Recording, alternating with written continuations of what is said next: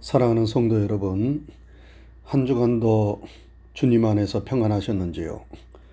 주님의 평강이 때마다 일마다 여러분과 함께 하시기를 주님의 이름으로 축원합니다. 오늘 설교의 제목은 나의 친구가 되시는 예수님입니다. 한번 따라 하시지요. 나의 친구가 되시는 예수님. 성경에 보면 하나님과 우리 사이의 관계를 여러 가지로 비유하고 있는데 창조주와 피조물, 아버지와 자녀, 신랑과 신부, 목자와 양, 포도나무와 가지 등등으로 비유하고 있습니다. 이 모든 비유를 통하여 성경이 말씀하고자 하는 가장 중요한 핵심은 한 가지입니다. 그것은 하나님과 우리 사이의 관계는 뗄래야 뗄 수가 없는 아주 친밀하고 밀접한 관계라는 것입니다. 여러분, 아버지와 아들의 관계가 뗄 수 있는 관계입니까? 포도나무와 가지가 떨어질 수 있는 관계입니까? 뗄 수 없고 떨어질 수 없는 관계입니다. 멀어지고 떨어지면 불쌍해지고 초라해지고 불행해집니다. 하나님은 여러분과 저를 그렇게 생각하십니다. 그래서 하나님은 항상 변함없이 동일한 마음과 생각으로 그 자리에 계셔요. 그런데 어리석은 인생들은 자꾸 하나님으로부터 멀어지고 떨어지려고 합니다. 그래서 점점 자신을 더 힘들고 어려운 상황으로 몰아갑니다. 사랑하는 성도 여러분, 물고기는 물에 있을 때 참된 자유와 행복을 누리듯이 우리 인생은 하나님 안에 있을 때, 우리 주님께 붙어 있을 때 참된 자유와 행복이 있습니다. 하나님과 우리 사이의 관계를 나타내는 여러 비유 가운데 가장 독특하고 파격적인 것은 하나님이 여러분과 저를 친구로 불러주신 것입니다. 하나님이 여러분과 저를 친구 삼으시고 사랑하는 친구여 라고 불러주시며 참된 친구가 되기를 원하십니다. 이것은 세상의 어느 종교에서도 찾아보기 힘든 참으로 놀라운 일입니다. 하나님과 우리 사이를 나타내는 다른 대부분의 관계는 주종의 관계, 상하의 관계입니다. 감히 가까이 범접할 수 없는 두려움의 관계입니다. 그러나 친구의 관계는 대등한 관계입니다. 그 어떤 관계보다도 친밀한 관계입니다. 흉어물이 없고 비밀이 없는 관계입니다. 그래서 부모와 자녀도 그 관계가 깊어지면 친구처럼 되지요. 아버지와 아들이 친구처럼 친밀하고 어머니와 딸이 친구처럼 지냅니다. 부부간에도 오래 살다 보면 연인의 관계보다 친구의 관계가 되지요. 그래서 나이 들면 서로 흉어물 없는 말동무가 되어주면서 친구처럼 여생을 보내게 됩니다. 참된 친구의 관계는 이 세상 어떤 관계보다도 친밀하고 가깝습니다. 하나님은 여러분과 제가 하나님과 그런 친밀하고 사랑스럽고 가까운 친구의 관계를 맺기를 원하십니다. 죄가 들어오기 전 아담과 하와는 에덴 동산에서 하나님과 그런 관계 속에서 살았습니다. 하나님 앞에서 체면이나 의식을 갖출 필요도 없고 두려움이나 부끄러움 없이 하나님과 친밀하게 대화를 나누면서 친구처럼 살았습니다. 그러나 아담과 하와가 하나님의 말씀에 불순종하여 타락하고 죄가 세상에 들어오면서 그 이상적인 관계가 깨지고 말았습니다. 하나님이 두려움의 대상이 되었습니다. 그래서 하나님을 가까이 하는 것이 아니라 하나님을 피하여 숨게 되었습니다. 죄가 들어온 이후 하나님과 사람 사이에 접근할 수 없는 휘장이 쳐졌습니다. 그런데 이 휘장을 예수님이 찢으셨어요. 예수님께서 십자가에 달려 우리의 죄값을 치르시고 돌아가실 때 성전의 휘장이 위에서부터 아래로 찢어졌습니다. 이제 누구나 예수님을 통하여 하나님께 직접 나아갈 수 있는 은혜의 길이 활짝 열려졌습니다. 이제 누구나 예수님 안에서 하나님과 화목하고 하나님을 친구처럼 대면할 수 있는 길이 열렸습니다. 여러분 구약 시대에는 극소수의 사람들만이 하나님을 친구처럼 대면하였습니다. 성경에 모세가 하나님을 친구처럼 대면하였다고 했습니다. 아브라함이 하나님의 벗이라고 불렸습니다. 그런데 이제 신약 시대에는 예수님으로 말미암아 성전 휘장이 찢어지면서 누구나 예수님을 믿어 하나님의 자녀가 된 사람들은 하나님을 친구처럼 대면할 수 있게 되었고 하나님의 벗이라고 불려질 수 있게 되었습니다. 여러분 오늘 본문 15절에서 예수님은 분명하게 말씀하십니다. 이제부터는 너희를 종이라 하지 아니하리니 종은 주인의 하는 것을 알지 못함이라. 너희를 친구라 하였노니 내가 내 아버지께 들은 것은 다 너희에게 알게 하였습니다. 예수님은 여러분과 저를 친구라 불러주십니다. 여기서 친구라는 단어는 단지 얼굴을 아는 정도가 아니고 아주 가깝고 서로 사랑하며 서로 신뢰하는 관계를 의미합니다. 결혼식 때 신랑의 들러리를 서는 친구를 의미합니다. 여러분 아무나 신랑의 들러리가 됩니까? 아닙니다. 가장 친한 친구, 깊은 우정을 나누는 친구가 신랑의 들러리가 됩니다. 하나님께서 예수님께서 여러분과 저를 신랑의 들러리와 같은 그런 친밀한 친구로 삼아주시고 깊은 사랑의 교제, 우정을 나누시기를 원하십니다. 여러분이 얼마나 놀라운 은혜이며 특권입니까? 예수님은 오늘 본문 13절에서 사람이 친구를 위하여 자기 목숨을 버리면 이에서 더 큰 사랑이 없느니라 라고 말씀하셨어요. 이 말씀이 무슨 의미입니까? 친구를 위하여 자기 목숨을 버리면 이보다 더 큰 사랑이 없는데 누가 친구를 위하여 자기 목숨을 버리셨습니까? 지금 누구를 두고 예수님께서 이 말씀을 하시는 것입니까? 바로 예수님 자신을 두고 하시는 말씀입니다. 예수님이 여러분과 저를 친구로 삼으시고 너무나 사랑하시기 때문에 친구된 우리들을 위하여 자기 목숨을 버리셨다는 말씀입니다. 여러분, 우리는 보통 존재가 아니지요. 예수님께서 자기 목숨을 버리시면서까지 사랑하신 예수님의 특별한 친구들입니다.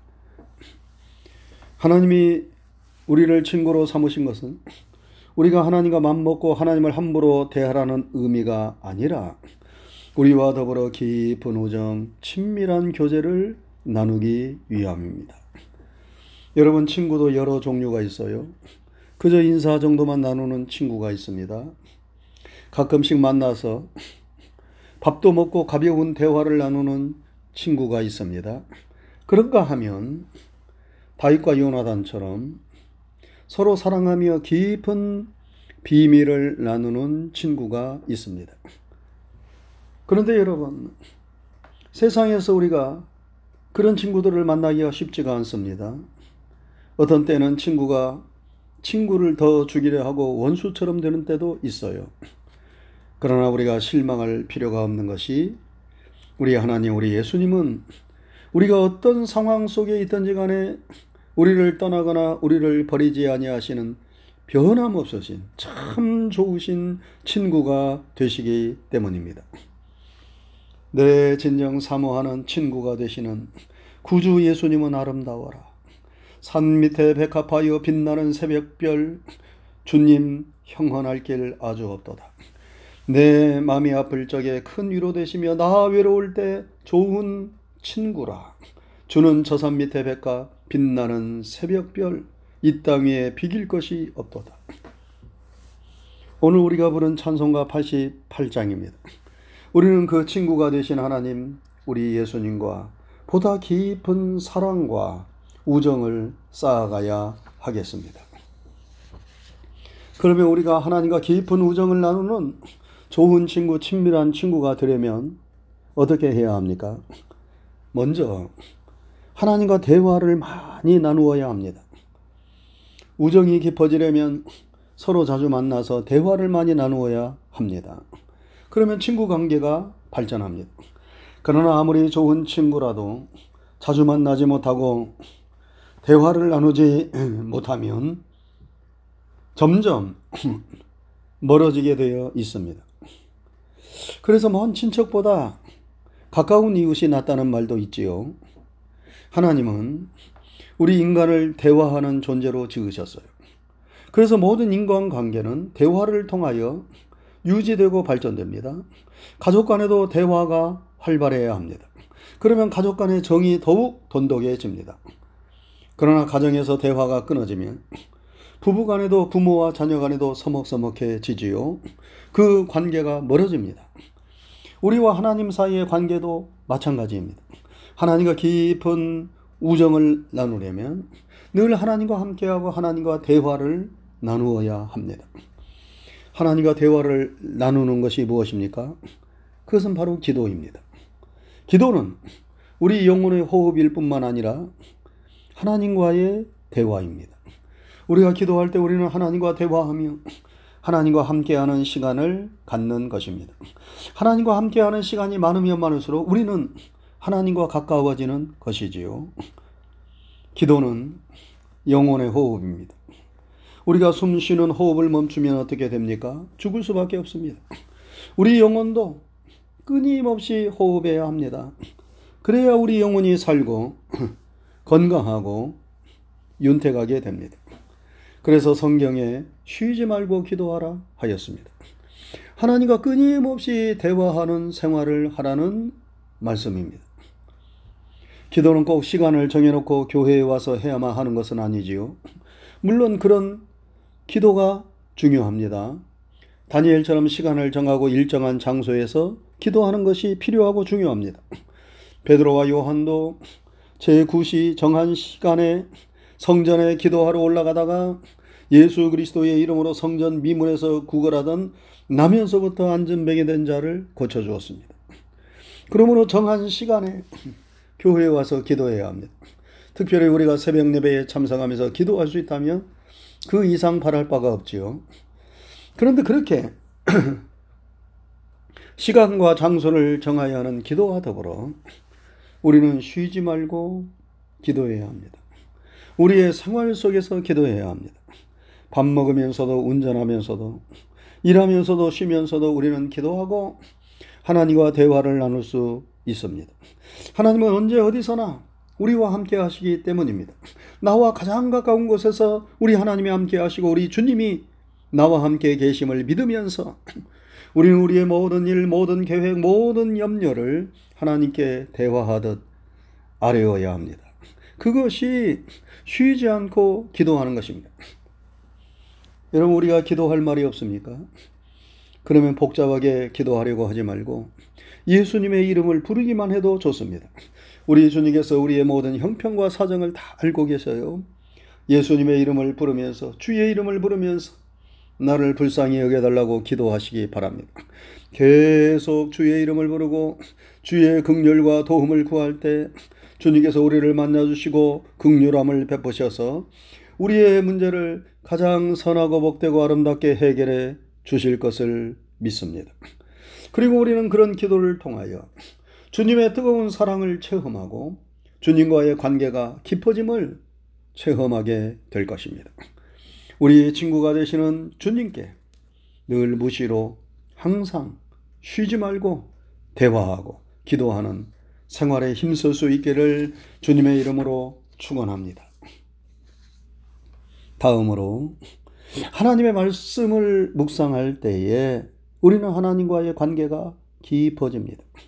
묵상은 하나님의 말씀을 깊이 생각하는 것이지요. 속아 먹은 것을 되새김질하듯 우리가 읽고 듣고 배운 말씀들을 우리 머릿속에서 꺼내어 깊게 생각하고 또 생각하는 것이 묵상입니다. 성경은 이미 오래전부터 묵상의 중요성을 가르쳐 주었습니다. 특별히 하나님의 말씀을 묵상하라고 말씀합니다. 그래서 시편 1편에서 누가 복 있는 사람이라고 하였는가? 복 있는 사람은 악인의 꾀를 좇지 않고 죄인의 길에 서지 아니하고 오만한 자의 자리에 앉지 아니하고 오직 여호와의 율법을 즐거워하여 그 율법을 주야로 묵상하는 자로다. 라고 하였습니다. 하나님의 말씀을 즐거워하여 그 말씀을 주야로 묵상하는 자가 하나님 보실 때에 복 있는 사람이라는 것입니다. 우리가 하나님의 말씀을 묵상할 때 우리는 그 말씀을 통하여 하나님을 만납니다.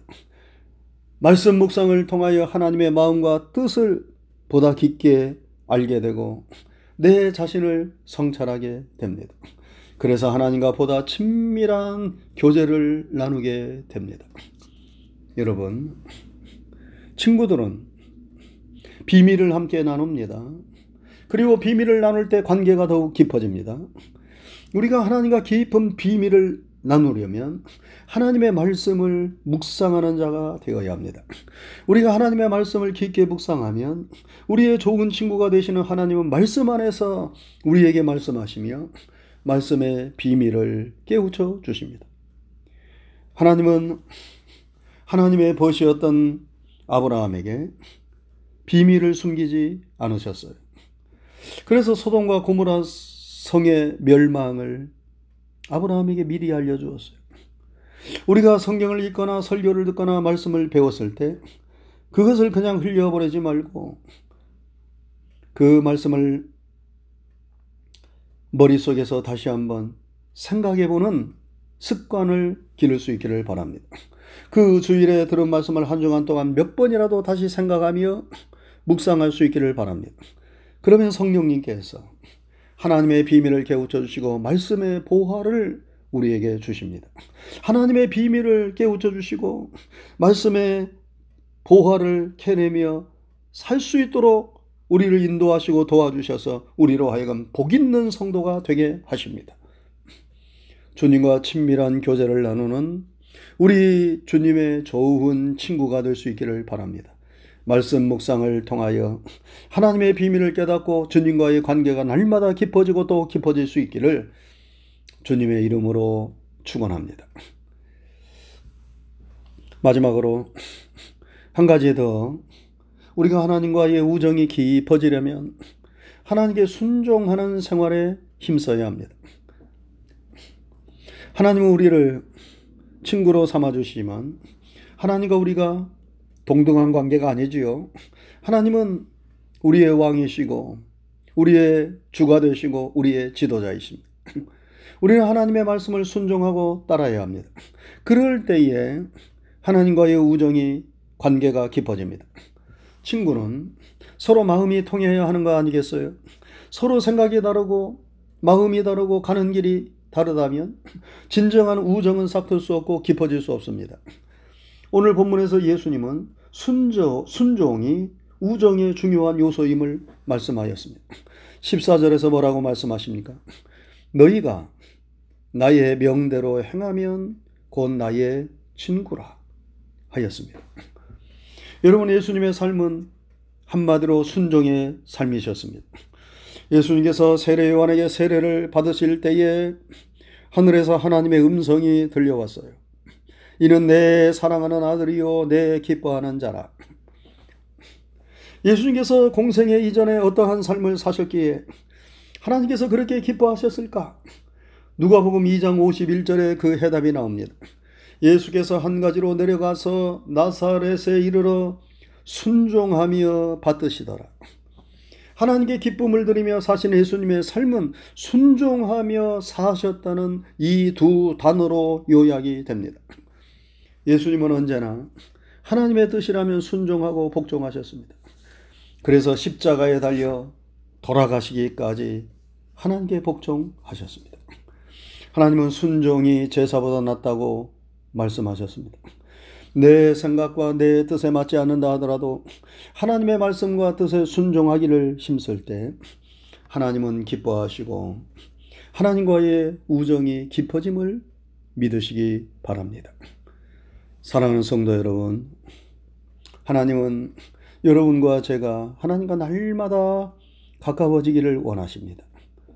모든 비밀을 함께 나누는 친구가 되기를 원하십니다.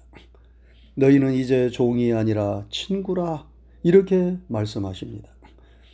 우리도 하나님의 좋은 친구가 되기를 원합니까? 그렇다면 하나님을 가까이 하시기 바랍니다. 하나님을 가까이 하라. 그리하면 너희를 가까이 하시리라 말씀했어요. 늘 기도함으로 하나님을 가까이 하시기를 바랍니다. 늘 말씀을 묵상함으로 하나님을 가까이 하시기 바랍니다. 주의 말씀에 순종함으로 하나님을 가까이 하시기 바랍니다.